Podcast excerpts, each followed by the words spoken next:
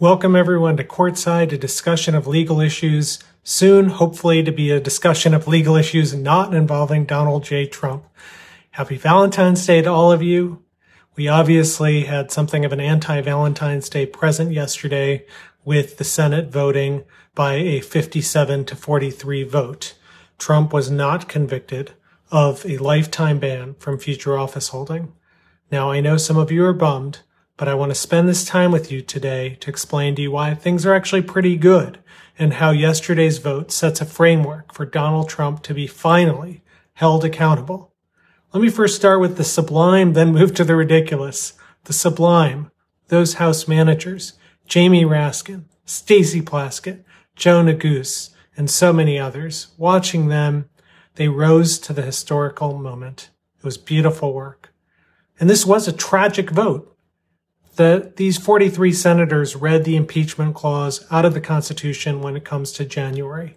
And not for something minor, like, I don't know, impeaching someone for an affair, for example. This was an insurrection of the Capitol and not just on any day. It wasn't like they were like voting on National Chocolate Day or something like that. This was on their most sacred day, the day when they count the votes and exercise the peaceful transition of power. The House managers were a study in persuasion, and their closings, man, they were riveting. And, you know, one of the things that I think hasn't been really documented, and I think it's worth thinking about, is just how much they went after uh, Mitch McConnell.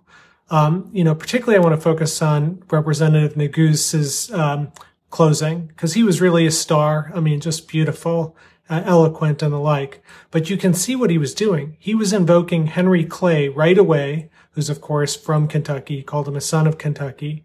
Later in the speech, he went on to say in 1986, two senators, one Republican and one Democrat, you know, came together defied President Reagan and attacked the apartheid sanction, apartheid regime in South Africa. He never mentions the, who those two were. He was too subtle for that. But the Democrat was Patrick Leahy, the Republican, Mitch McConnell. Very, very subtle, beautiful job going after uh, Mitch McConnell. The antithesis of beautiful was, of course, the Trump lawyers, who didn't even manage to put a defense out on the merits. It was just a screed about a culture war. And that argument has the faintest whisper of sense, I guess, until you realize that it was one of, it was Liz Cheney, who was one of the 10 Republicans who voted to impeach. And look, I've had big cases in the past, and I think with big cases, the thing that folks need to understand is you have multiple audiences.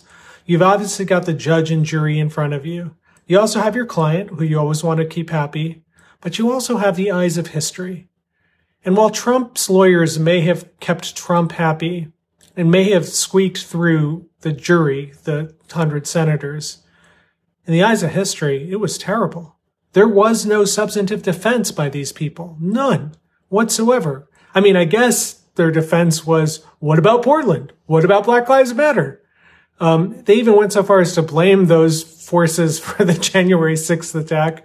Um, you know, I, there, there aren't enough drugs in the world to make someone get to that conclusion.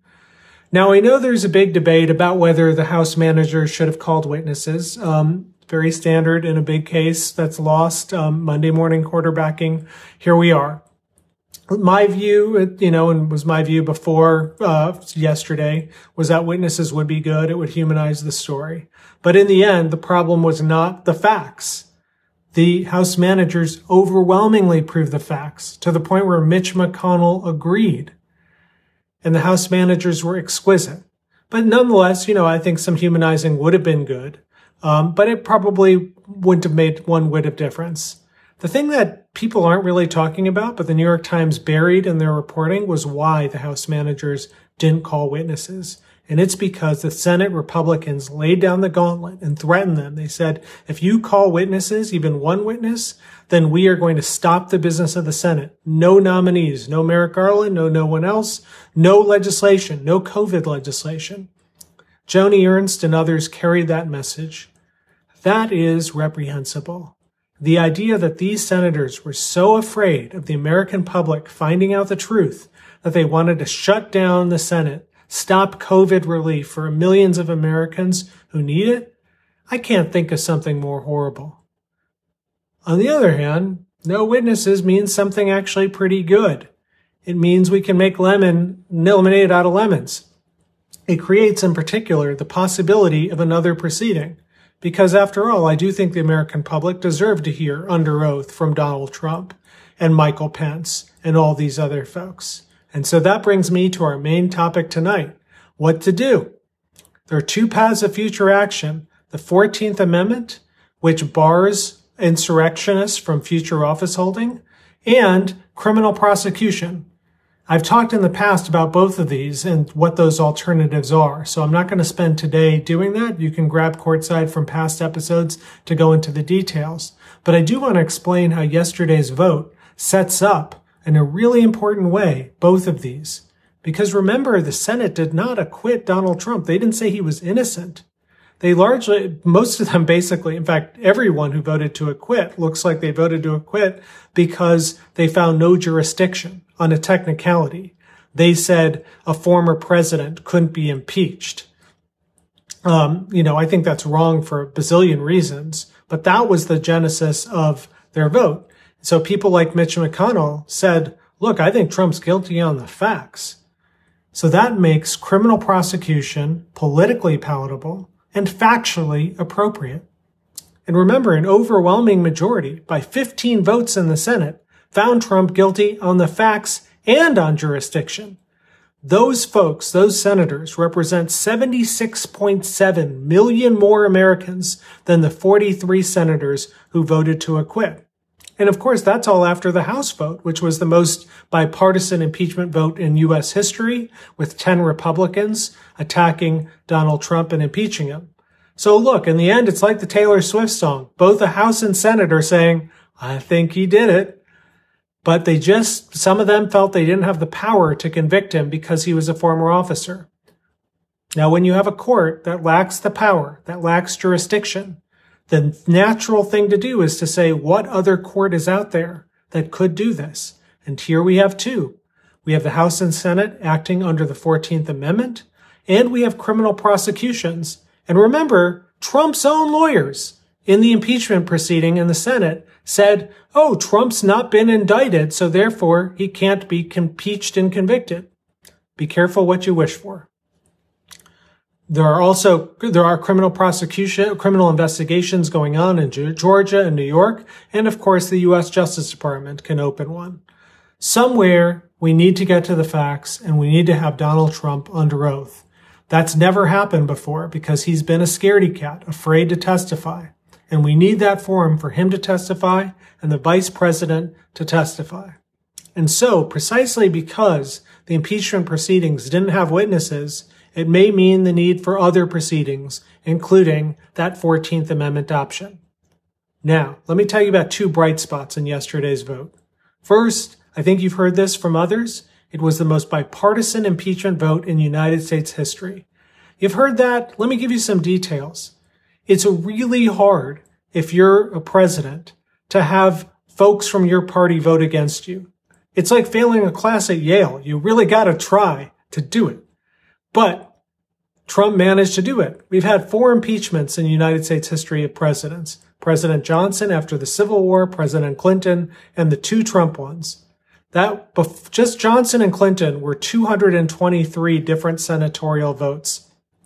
And we've never had even one senator from his own party vote against a president until Trump impeachment number one, when Mitt Romney did. That was one. This time we had seven senators vote against him. Now, of the seven, Lisa Murkowski is the only one with an election next year. So in my mind, she single-handedly redeemed Alaska for giving us Sarah Palin. Now, that's the first thing to think about. The second is to think about Mitch McConnell's testimony or Mitch McConnell's statement, which was very striking. Now, I don't want to go too far out on a limb here. I mean, Mitch McConnell has given two dramatic speeches now about Trump's misconduct without casting a single vote that would do something about it. I mean, he seems hell bent on turning the case of Dr. Jekyll and Mr. Hyde into a biography. But look, on the other side, McConnell could have just condemned Trump's behavior, you know, tisk tisk, you know, Susan Collins style. But Mitch McConnell went way, way further, even calling for, as I said before, criminal sanctions. I mean, this guy was part of the witch hunt crowd for a long time, saying Trump was falsely accused and the like. But here, Mitch McConnell is saying criminal prosecution may be appropriate. So it's like, you know, he's unable to follow through on the breakup himself. He's asking the courts basically to move Trump's stuff out for him. So that's one important thing to think about is McConnell's breakup and the factual attack on Trump. And the other point to think about is the comparison with Chuck Schumer's statement at the end. Because in many ways, McConnell's statement went way further than Schumer's. I mean, Schumer pulled some punches. After all, Schumer said, well, Donald Trump sent rioters in to stop the certification process. And that's true. But here's what Senator Schumer did not say. There were senators in that very room who tried to stop the certification, and 126 members of the House of Representatives. These senators yesterday voted to acquit themselves. And as we look to the future, we need to think about that and who's in our Congress. The 43-7 vote breakdown show among Republicans shows that we now have an extremist party with a moderate wing. You know, just look at Senator Lindsey Graham, who said he spoke to Trump last night and they're both excited about 2022. Well, I'll tell you, once that January 6th 9-11 style commission's underway, I hope we can finally get to the important investigative work of figuring out what on earth happened to Lindsey Graham, who used to be such a principled Republican. He's the guy who said Trump would, quote, destroy the GOP. Well, in the end, one thing that does give me hope is that Americans under 30 years old supported removing Trump by a three to one ratio. Republicans yesterday didn't just vote against the future of American democracy, they might have voted against their chances of a place in it.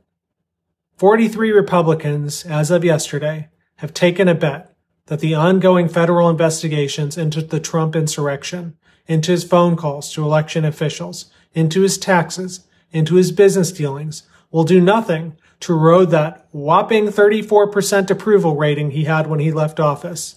I'm no fortune teller, but Trump's trajectory since November tells me I think they picked the side with the long odds. With that, have a wonderful Valentine's Day. I'll see you next Sunday.